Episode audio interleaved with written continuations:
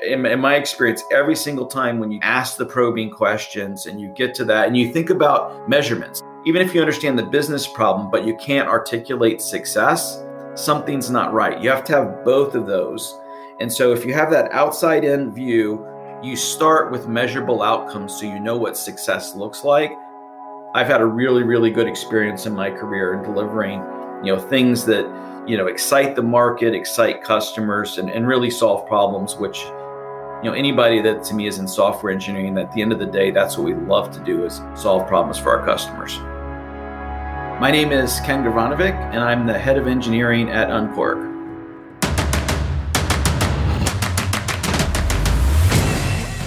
This is Code Story, a podcast bringing you interviews with tech visionaries who share in the critical moments of what it takes to change an industry and build and lead a team that has your back. I'm your host, Noah Labhart, and today I'm Ken Gavranovic, joined Unqork to change the way that the enterprise builds software.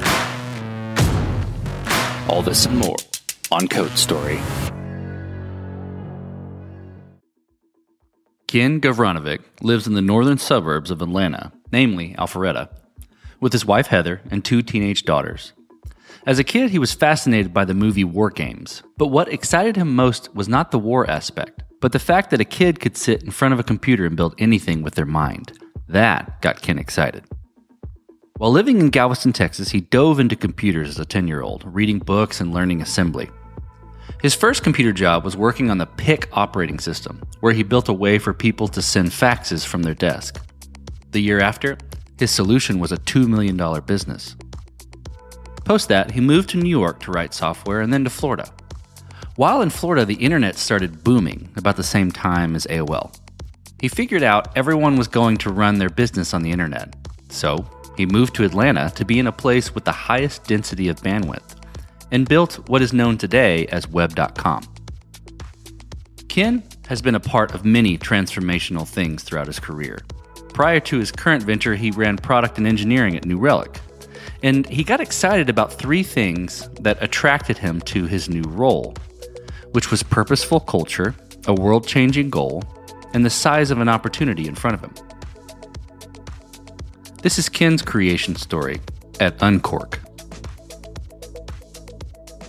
Unqork as a product is, is the concept of think about you know enterprise software development. Oftentimes, different enterprises are building very similar software, and the second you write code, you've got maintenance. And so the idea for Unqork was what if we could build the, the kind of enterprise grade building blocks so that you can build a repeatable, no maintenance, no debt solution. And so that's kind of the, the fundamental of Unqork. So you can go in and say, what's the business problem I'm trying to solve? And I'm going to drag and drop enterprise grade solutions and build it. And it's been amazing what Unqork's done, you know, prior to, to my arrival. You think about, you know, in the in the middle of COVID, you know, working with New York City to deliver, you know, millions of meals to, to customers. Or you think about rent relief, working with states so that they can innovate and deliver that relief to people that really need it. So kind of, you know, doing just doing good in the world and at the same time helping some of the largest enterprises around the globe build applications faster and more customer centric, whether it be Goldman, BlackRock, Marsh, Liberty, Principal. Tremendous, tremendous progress. So, what I would say is to me, Unqork allows businesses to focus on their key differentiators and build quickly build enterprise applications that meet their customers' needs.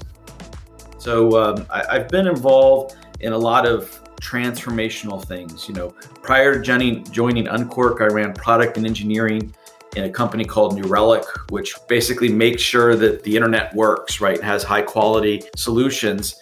And and I heard about Unqork, and there's three things that really got me excited about it. You know, is one, I'm a big believer that culture matters and purposeful culture. And so I think the leaders, you know, Gary and team had really been purposeful in the culture that they were trying to do.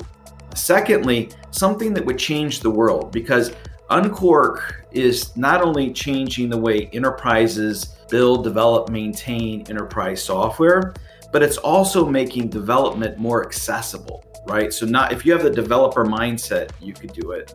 And then third, you know, just a huge opportunity where I felt that the only question was who's going to drive this, you know, kind of fundamental change in the way enterprises you know, again, maintain, uh, build, and develop uh, software. So that's what brought me to Unqork, and uh, it's it's an exciting ride. I've been here almost nine months now. Tell me about when you joined the company or or the earliest story that you want to take me down. But tell me about the the MVP, the first product, the first type of product that was built at Unqork. How long did it take to build and what sort of tools were used to bring it to life? Well, I'm going to tell some of the stories because Unqork's been around for yeah, three or four years now. But I'm going to talk about kind of my, my story and, and, and what I'm seeing customers doing is, you know, they're going from this idea, which would normally be is okay, I want to build an enterprise application. I have to staff a team. I have to think about how we're going to think about security. I have to think about how we're going to maintain it. I have to think about how we're going to build it. I have to think about how the data is going to communicate. And Unqork really allows somebody to go straight from what's that business problem and kind of, you think about digital transformation, go through all of those steps and deliver it. And so what's exciting is we see customers, you know, going 3 to 6 times faster from a delivery perspective, going from that idea to production where customers are actually using it. And and, and that's, you know, amazing. Like we see customers and, and, and business people in the company saying, here's what we're trying to accomplish and three, six months later, they're deploying something that might have taken years to deploy otherwise. You know, in, in your side of this story, when you have had to, you know, take on the product and mature it, or even start with something new, tell me about how you've gone about making decisions and trade-offs about, you know, tech debt or um, feature development or cut, and how did you cope with those types of decisions? no, that's a great question. I think that's kind of my my my whole career. I've always been focused on solving problems for customers, and I think if you think about priority and you know prioritization, is what's going to make a difference to the customer. So from my perspective, when I always challenge the teams, whether it be engineering teams or product teams, is what business problem are we solving for the customer, and articulate it in those terms. From an outcome how do we objectively measure success? And if you start anything from a prioritization perspective or a focus perspective, is what business problem are we solving and what objective metrics are we going to solve? If you can't articulate both of those very well, usually it's not a great thing to even start doing. But if you can articulate those, then teams get really excited because there's nothing like a developer, having been a developer myself, when you understand the business problem you're solving for the customer, you understand what the finish line looks like. And, and I've had you know great experience in prioritizing that. So we think about like what's my mix between new features or tech debt, which is a you know is a classic if you take it in the context of customer, usually those mixes become a lot more evident. You know, what's the quality of service I'm delivering to the customer? And that really drives that mix. It's it's been amazing in prior lives getting companies. I was with I won't mention which company, but I was with a large public company that really had had a challenge delivering a lot of the key things that customers want. When we got really focused, what are our customers asking for? What are the business problems? What are the outcomes? And if it's not those things, we're not going to do it. That focus really got everybody excited. And it was amazing. Customers told us that we delivered more in nine months than we had in three years. And and I think that kind of focus, you know, is what Unqork's all about is how do we listen to our customers, how do we respond, and how do we work carefully with them as we build new functionality in the platform. How do you go about progressing your product and maturing it at at Unqork? And and I'm curious about kind of roadmap approach and how you decide, okay, this is the next most important thing to build.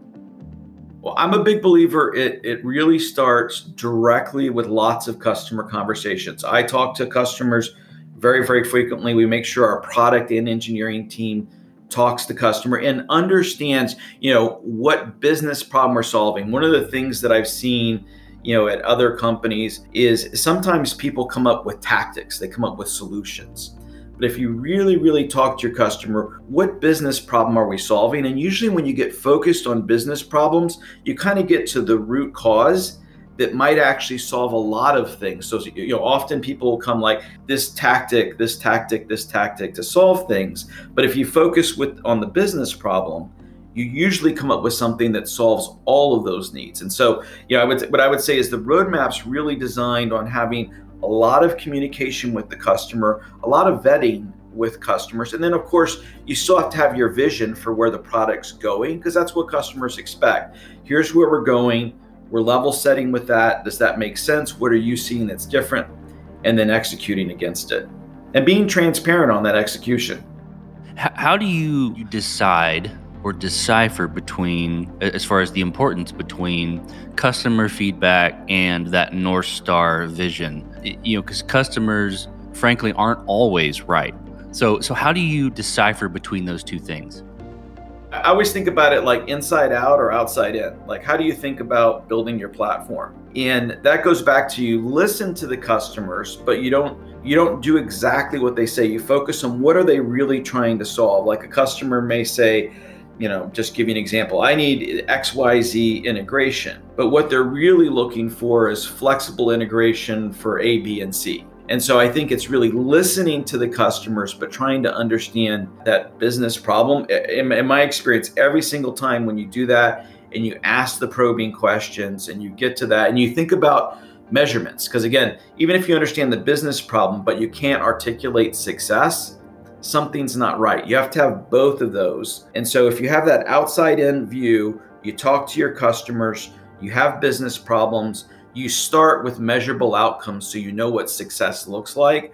I've had a really really good experience in my career in delivering, you know, things that, you know, excite the market, excite customers and, and really solve problems which, you know, anybody that to me is in software engineering at the end of the day, that's what we love to do is solve problems for our customers.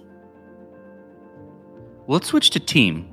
So tell me about how you go about building your team and what do you look for in those people to indicate they're the winning horses to join you?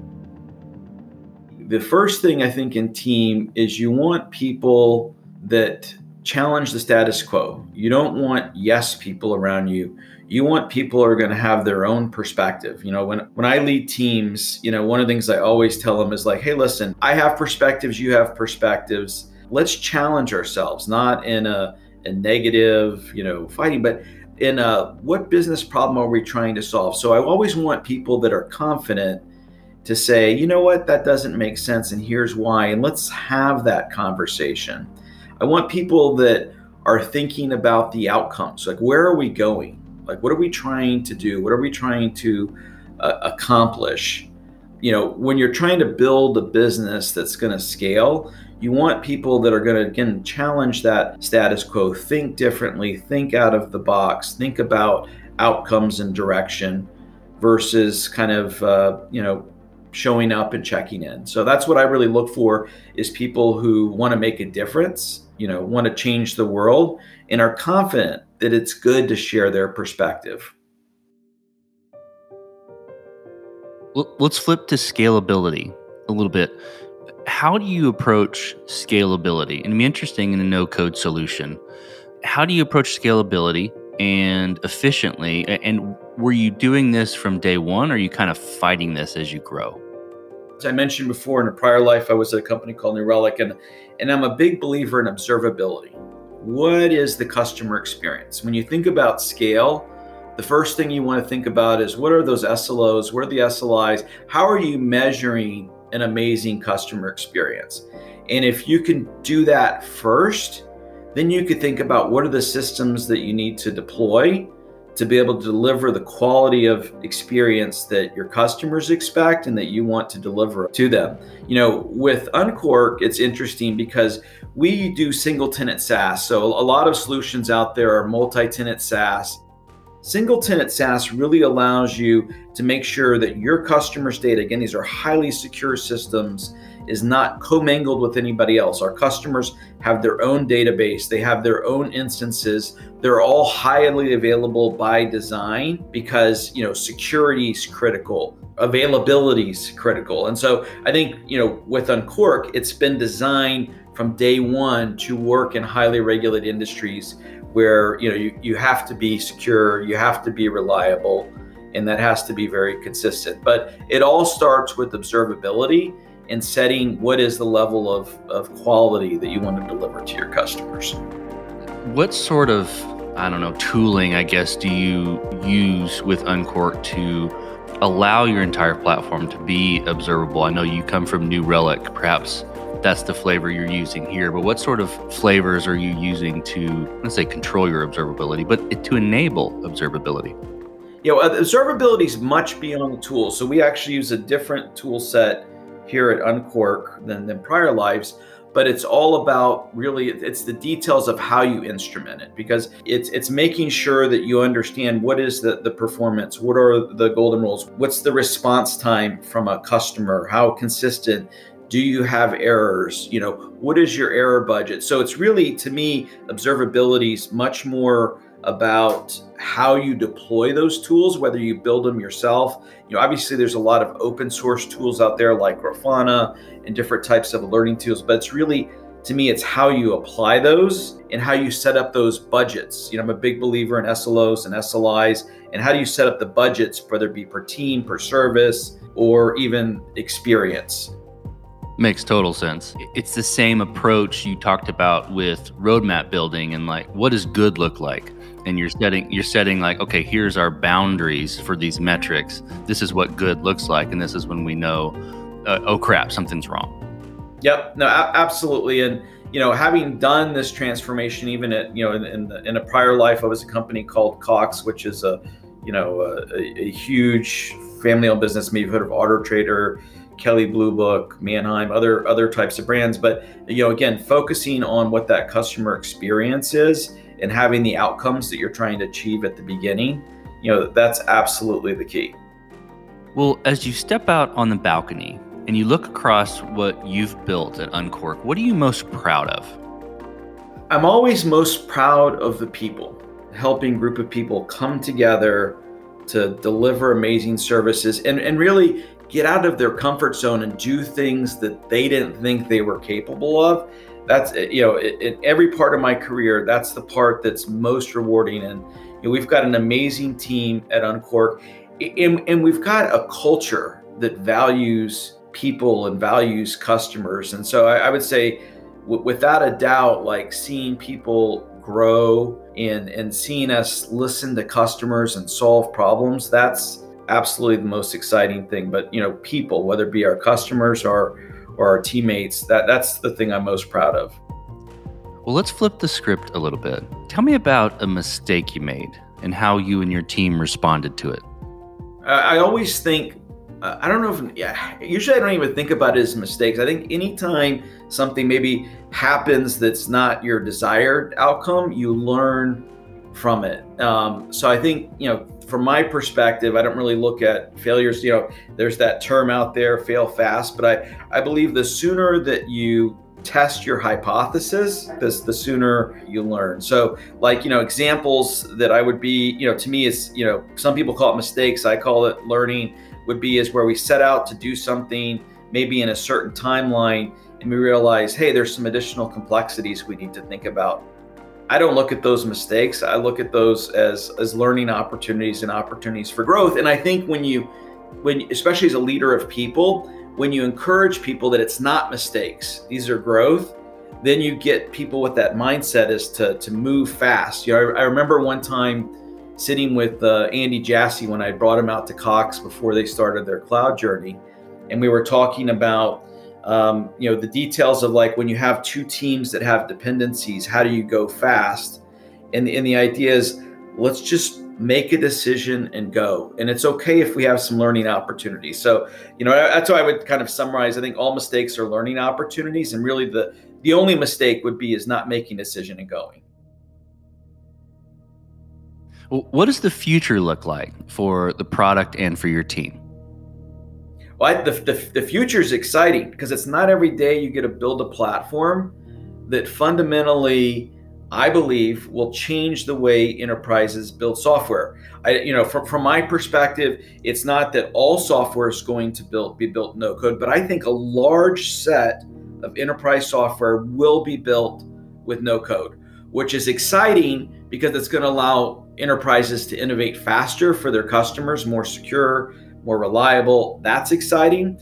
But I'm just as excited because it's no code, it's a lot more accessible. So if you have a developer mindset, maybe you haven't been doing development for 10 years. It's not, it's certainly not like I'm not a big believer believer in the concept of citizen developer. I don't think that's true, but I do believe that if you have a developer mindset wherever you came from and you understand business problems with no code, you can deliver value to your enterprises. And so I'm excited about what it does for enterprises and I'm just as excited about making development more accessible to a broader set of people. Let's switch to you, Ken. Who influences the way that you work? You know, a CEO, a CTO, really an architect, any person but name a person that you look up to and why. I, I think I'm influenced by a lot of the books that I read. I've, I've been blessed to, to, to meet billionaires and have you know a lot of different conversations on you know what's important in life. You know i won't mention who but i remember one time in my 20s sitting with a billionaire and i said hey what's what's the one thing that upsets you? And he goes the only thing that upsets me is when people waste my time. And you know it's all about people making decisions and, and and moving forward. And so what i would say for me it's all about you know listening to leaders that i've met to reading books and then really getting out of your comfort zone. I've jumped out of planes walked on hot coals. I'm a big believer in in reading listening listening to different perspectives. You know and and i'll tell you some of the best learning i've ever had was just talking to um, employees and, and teamwork, you know, where someone would say, you know, I think I have a totally different perspective, you know, and it could be in all different kinds of things. And spending the time to listen to their different perspective and being open to to that. I think you know so i would say it's it's it's the it's the people that i've run into in my career. It's the books that i've read and it's the people that i've been blessed to work with. So we talked about a mistake right or a learning opportunity um, as you put it, but if a little bit different spin. If you could go back to the beginning, what would you do differently, or where would you consider taking a different approach?